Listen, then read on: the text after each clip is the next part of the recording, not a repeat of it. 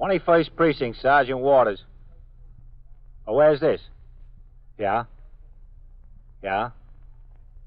Will you need an ambulance there? Well, which car is involved and who's hurt? You are in the muster room at the Oh, which way is 21st he going? Precinct, Up the or nerve down? center. A call is coming through. You will follow the action taken pursuant to that call from this minute until the final report is written in the 124 room at the 21st Precinct. All right, there's an ambulance on the way. I heard the radio call. That's right. It's all taken care of. Okay, I'll make the notifications. 21st Precinct. It's just lines on a map of the city of New York. Most of the 173,000 people wedged into the nine tenths of a square mile between Fifth Avenue and the East River wouldn't know if you asked them that they lived or worked in the 21st. Whether they know it or not, the security of their homes, their persons, and their property is the job of the men of the 21st Precinct. The 21st, 160 patrolmen, 11 sergeants, and four lieutenants, of whom I'm the boss. My name is Kennelly, Frank Kennelly. I'm captain in command of the 21st. I was working my night tour. When I came into the station house at 3:25 p.m., I signed the blotter and went directly into my office where I changed to uniform. Then I sat down at my desk to sift through the volume of reports and communications that had accumulated since I was last on duty nearly 24 hours earlier. At two minutes before four, I walked out into the muster room where I went behind the desk and turned out the platoon for the 4 to 12 tour. After the 63 men who would patrol the streets of the precinct on foot and in sector cars marched out the front door of the station house to take over their posts, I returned to my office for a conference with the precinct youth patrolman in regard to the problems he would face with the reopening of the schools a couple of weeks hence. He outlined his program for the fall, and I gave my approval to his plans. At 5:30 p.m., I went on patrol of the precinct in sector car number 2 with patrolman Paul Egan as operator and myself as recorder. During the course of this patrol, I had occasion to make a stop at a movie house on Lexington Avenue in regard to several complaints we had received. I found the manager in the back of the theater and spoke to him there while the newsreel was playing on the screen. Captain, believe me, I don't want the rowdies in here. I wish they wouldn't show up. Well, they're certainly beginning to scare your regular patrons away. You're telling me.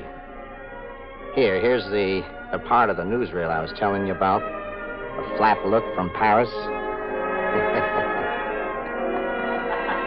how do you how do you like those new styles? That's a scream, isn't it? Pencil figure they call it.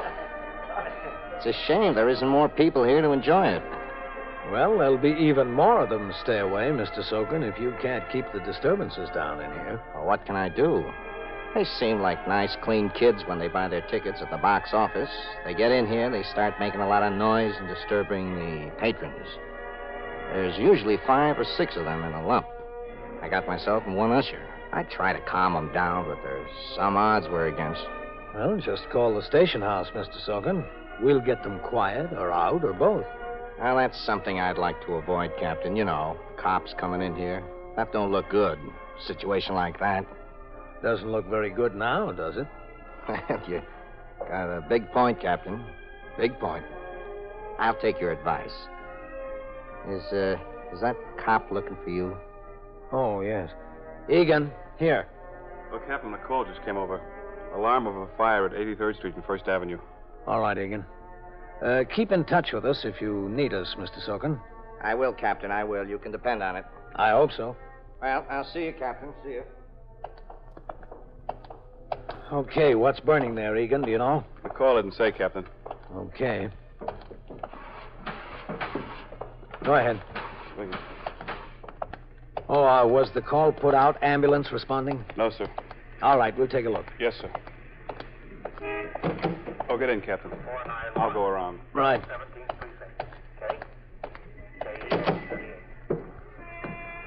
I hope it's not a dwelling there.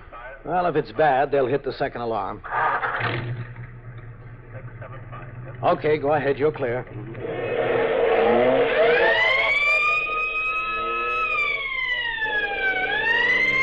Cut over and go up first. There'll be less traffic. Yes, sir.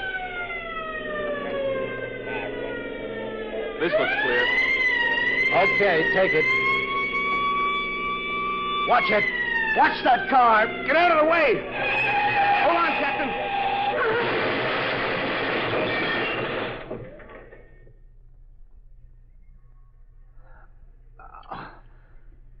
Oh, Car 491, call your office, K. E Egan. EA Egan. Officer! Are, are you all right in there? Officer? 38.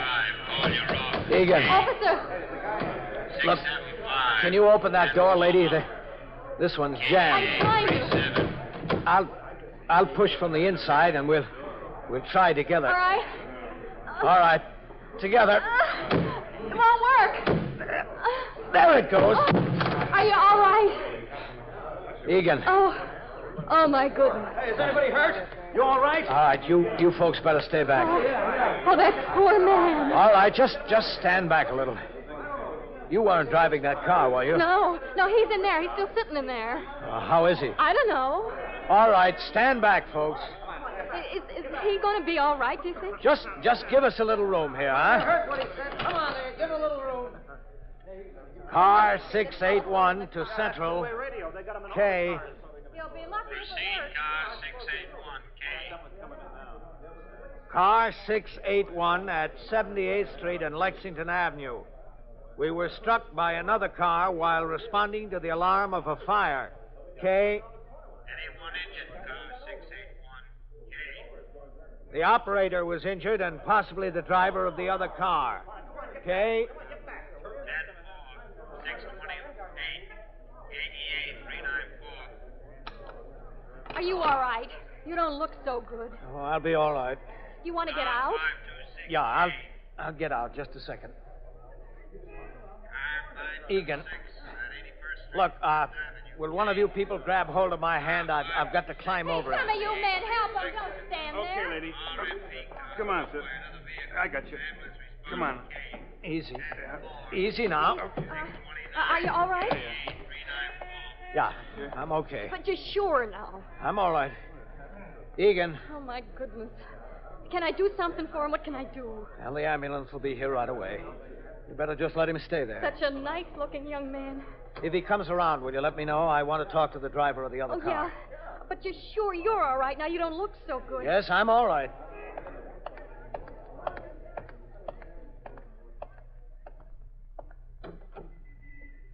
You hurt? No, I don't think so. I'm just a little bit shaken up, that's all. I think What's your name? Creedy, Joseph L. Creedy, Where do you live? 33 West 79th Street. You're supposed to pull over when you hear a siren. What? You're supposed to pull over and stop when you hear a siren. I didn't hear it. I, I'm sorry. Well, you were right on top of it. I, I didn't hear it. Didn't you see the police car making the turn? Yes, I saw it, but it was too late. I, I, I tried to stop. It was just too late. Is, is the other policeman hurt? It looks like he's hurt, yes. Oh, that's too bad. That's, that's very bad. There's an ambulance on the way. Were you heading home? Yes, about 11 years. I asked you if you were heading home. Oh, I'm sorry. I misunderstood you. I thought you asked it. I've been driving long. No, I, I was I was going to pick up a friend of mine. We were uh, going out to dinner. Oh. She lives on East 66th Street. Have you had anything to drink, Mr. Creedy? Oh no, I haven't had a thing to drink. Nothing. I, I, I don't drink much. All right, you stay right here. What'd you say, sir? I said you stay right here. Stay in your car. Yes, all right. I, I hope he's not hurt bad. Uh, so do I.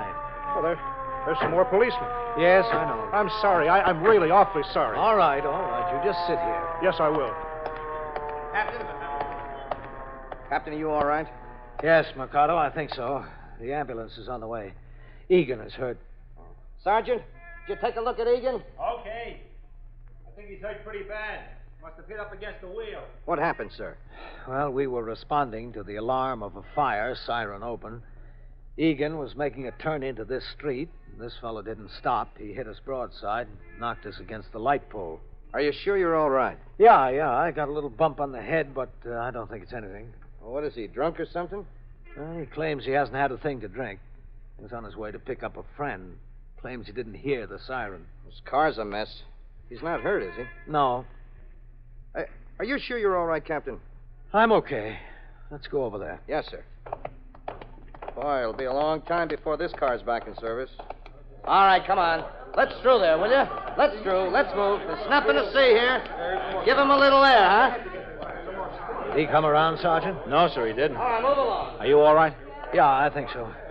Uh, Mercado, would you reach in there and get my cap for me? Yes, sir. Egan. Egan. Here you are, Captain. Nice. Cardo, get those people back on the sidewalk. sir. All right, folks, come on, let's go. Let's get back. Come on, let's give the man a little air. He just rammed into us. If he didn't hear us, he should have seen us. Egan's not breathing very heavy, No. but he's breathing. Would you go to the call box there, Sergeant? Yes, sir. Ring the desk officer and tell him what we've got. Yes, sir. Right away, Captain. Mercado, Yes, sir. get ready to give him a hand. Right, sir. Hey, hey, do you think he's going to be all right? Yes, I hope so. So do I. But he doesn't look very good to me. Not very good at all. Now look, you better stand buck- back up on the sidewalk, Oh, uh, lady. I- I'm sorry, I didn't realize. Yeah, just just stand up. I- there. All right, all right. Come on now, let's have a little room in there. Little room. All right. All right, open up right there, huh? Hello, Captain. Hello, Doctor. Well, let's have a look at him. Uh-huh. Yeah, yeah. What's it look like, Doctor? It's hard to tell a thing here. All right, let's put him on. You want me to get him on his feet? Let's take him out head first, all right? Or however you want it. You. You grab his feet as he comes out. Yes, sir. Okay, I'll do that. All right, officer. Easy with him now. Easy. I've got him. Easy now. Up. Up. I get his feet. Don't let him fall. Okay, Doc. Okay, I got it. All right, put him on. Put him on now. That's it. Easy. All right, now. Up into the ambulance, huh? Come on. I got this end. Okay. Grab that end down there, will you? That's it. Easy with him. Doctor, uh, I want you to take a look at the driver of the other car. There. Yeah, he says he's all right. Now look at him. Come on, easy there. Take it. Thanks, Doctor. I rang in, Captain. Good, Sergeant. Uh, excuse me, Captain. yes? You want the other driver to go to the hospital? Well, if you think he should. All right, I'll have a look at him. What do you say about Egan? He can't tell a thing yet. Oh? Did you tell the desk officer what we've got? Yes, sir. And he told me something, too. What?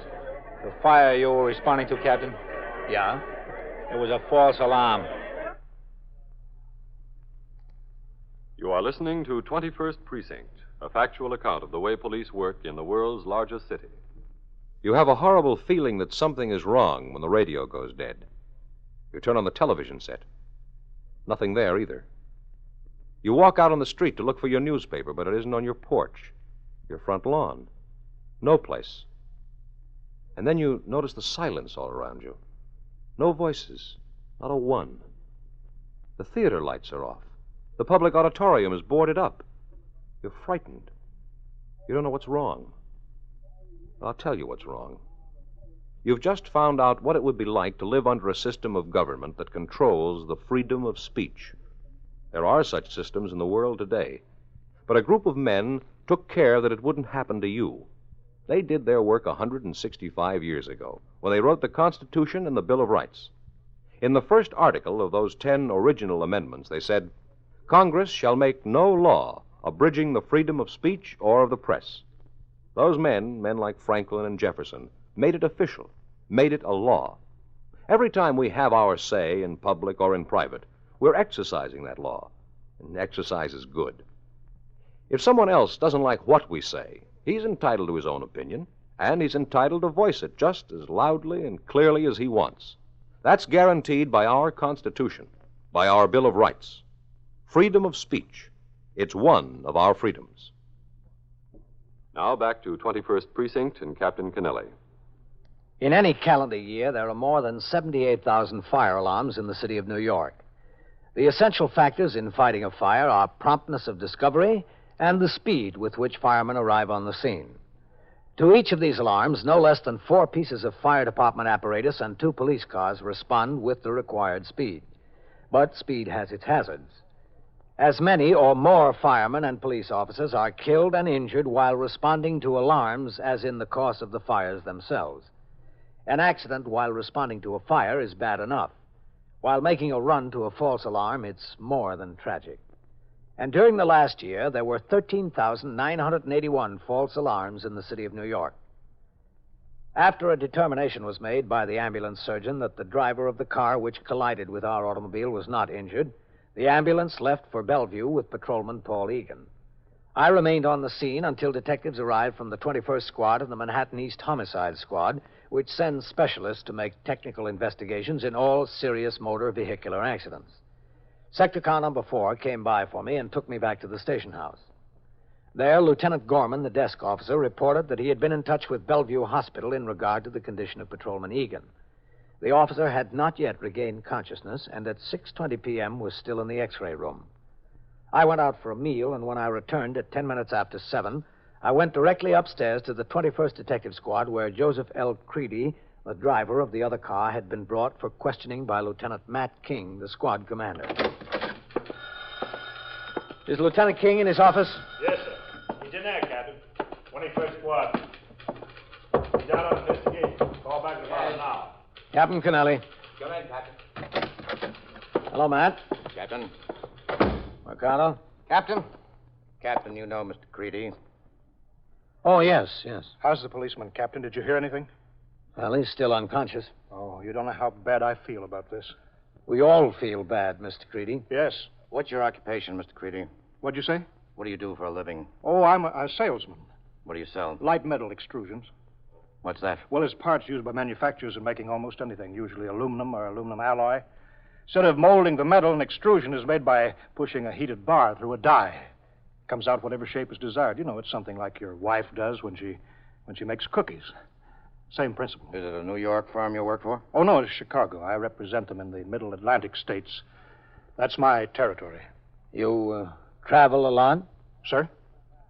I asked you if you traveled a lot. Oh, yes, all through my territory. I'm in the New York metropolitan area one week, out in my territory the next. Ever had an accident before? No, nothing serious. I banged up a fender once or twice getting in and out of tight parking spaces, but nothing where anyone was hurt.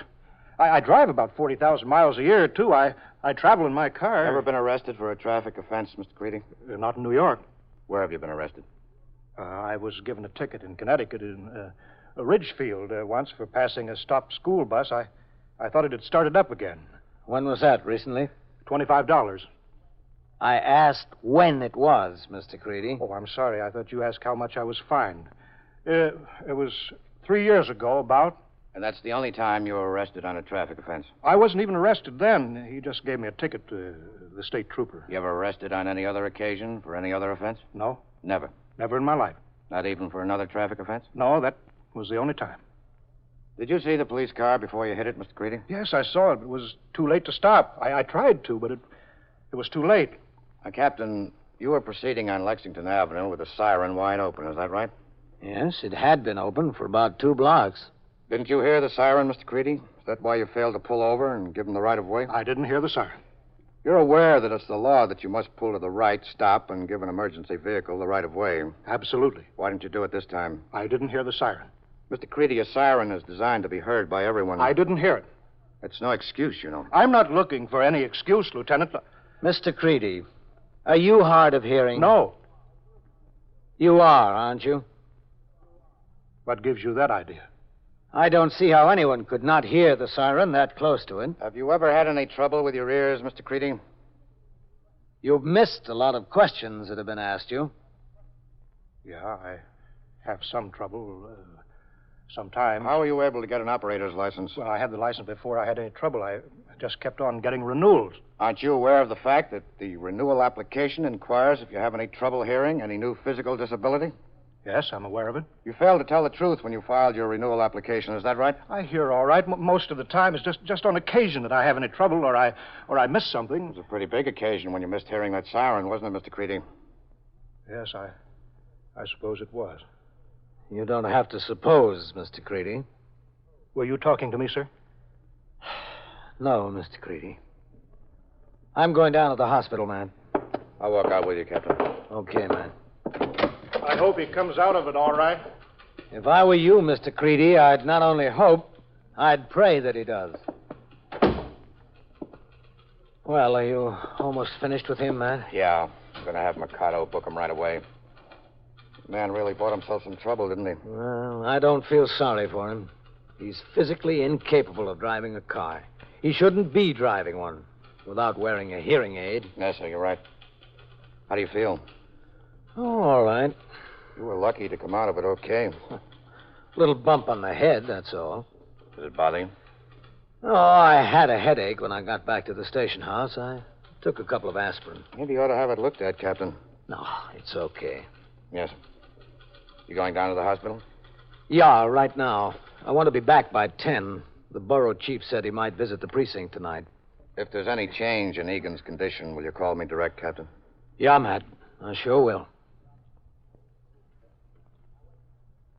I went downstairs to the muster room where Lieutenant Gorman, the desk officer, told me that the 34th precinct, in which Patrolman Egan resided, had been unable to reach his wife to notify her of the accident. A babysitter told the notifying officer that she had gone to the home of a friend in the Bronx and was not expected home until shortly before midnight. The babysitter gave the notifying patrolman the address of the friend, and the 44th precinct was asked to make the notification. Sector car number three came by the house to drive me to Bellevue. Ordinarily, when a police officer is injured on the job, the commanding officer is required to make a complete investigation of the facts involved to determine if the injury was in the line of duty. In this case, I was aware of the facts of my own knowledge, and I entered them into the blotter. At the hospital, it was my intention to see the injured member of my command to make sure he got proper care and to wait for his wife. Patrolman Meister drove the RMP car into the hospital grounds at 30th Street and Franklin D. Roosevelt Drive. He parked the car adjacent to K Building, and I instructed him to wait. I walked into the emergency ward in I Building and through the corridor where I saw Sergeant Waters waiting. Sergeant? Oh, hello, Captain. How's Egan? Did you hear? Yes, sir. The district surgeon is here. He told me he saw the x ray pictures. He's got three broken ribs from where he hit the steering wheel. Oh, what about his head? It's a bad cut. No fracture. Possible concussion. That's why he hasn't come around yet, the way I understand it. Well, what are you doing down here? Well, I was over at the division, officer. I thought I'd check on Egan as long as I was nearby. Good. Well, get rolling as soon as you can. Yes, sir. Uh, how do you feel? All right. A little headache before, but I took a couple of aspirin. Feeling all right now? Yeah, I'm all right. Why? I was just wondering. Uh, the district sur- surgeon wanted to see you when you got here. He asked me to tell you. Oh, I want to see him, too. Where is he? Down there in the office, you know. Yeah. Oh, uh, Sergeant, would you go out to the car and tell Meister to come in and wait around for Mrs. Egan? I don't want to miss her. Yes, sir, I'll tell him. It's uh, that little office there, isn't it? Yes, sir. All right. Uh, right past the light there. All right.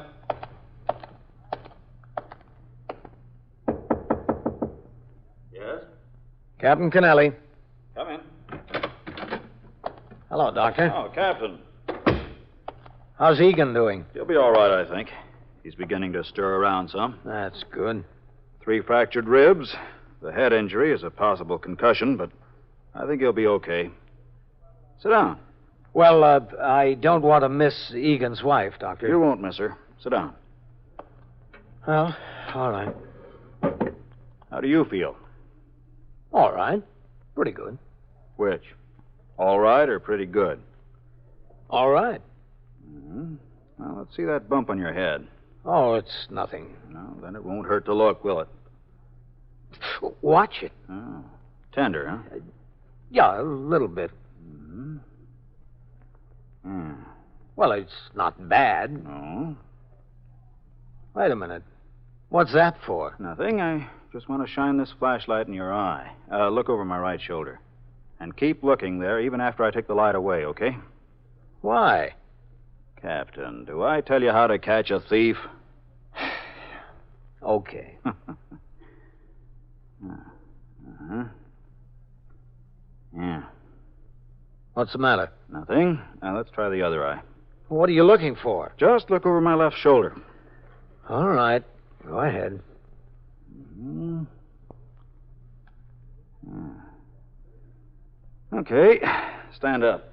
Well, what's the idea? Now, we've got to wait anyway, don't we? Come on, stand up, Captain.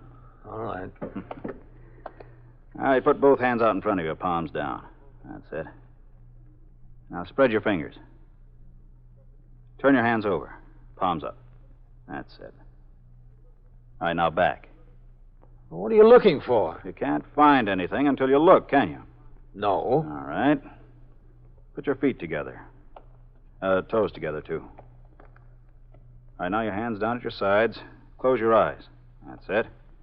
Now hold it there for a second. Hold it there.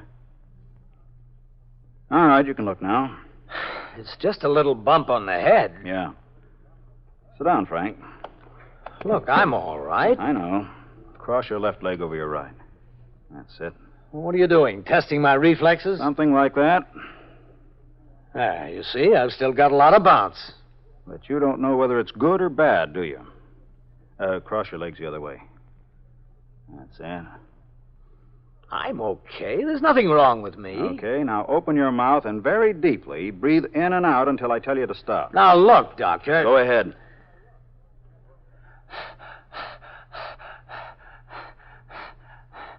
Okay. Feel a little dizzy? No, not at all. Hmm. You should. Excuse me. Hello? Yes? Yes, I see. Yeah, all right. I'll be right back there. Yeah, in a minute. Well, Egan has regained consciousness. Oh, good. Come on. Then you uh, think he'd be all right? Oh, sure. Your uh, headache's gone away? No, I uh, took a couple of aspirin. Mm-hmm. Uh, that way, Captain. Captain, Yes, Sergeant. I've got eyesman waiting down at the main desk for Mrs. Egan. Good. He regained consciousness. Oh, is he going to be all right, Doctor? I think he'll be fine. Uh, this way. Yes, you can't be too careful with these cases, can you? That's the point, Captain. We've got to be. Oh, uh, did they say he was talking? Oh, yeah. A blue streak. And he's hungry, Well, that's a good sign. usually. Mm, this'll be good news for his wife. It sure will, Sergeant. How many children does he have, Sergeant? Do you know? Two, I think. Yeah, yeah, that's right. Uh, where'd his wife have to come from? Well, they live in Washington Heights. But she was visiting in the Bronx. She was notified there at a friend's house. It Hmm.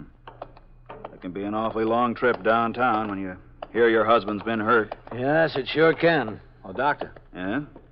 don't they have Egan down there, down that corridor? Yes, but I'm not going there yet. I want to get some x rays of that thing the captain carries around on his shoulders. Well, I'm all right. What are you talking about? I'm a skeptic, Captain. Sergeant, notify the desk officer that the captain is temporarily out of service. 21st Precinct, Sergeant Waters. Wait a minute, just a second. Burglars where? Yeah? Yeah? Well, what is that, an apartment house? Well, did you see them? What? Yeah, all right. Well, don't worry about that. We'll take care of it. No, you stay right there. 21st Precinct, a factual account of send the the way the officer police work in the world's largest city, is presented with the official cooperation of the Patrolmen's Benevolent Association, an organization of more than 20,000 members of the Police Department, City of New York. Everett Sloan in the role of Captain Kennelly, Ken Lynch as Lieutenant King. Featured in tonight's cast were Anne Marie Geyer, Harold Stone, Louis Nye, Frank Marth, and Ralph Camargo. Written by Stanley Niss and directed by Howard G. Barnes. Produced for CBS Radio by John Ives. Art Hanna speaking. This is the United States Armed Forces Radio and Television Service.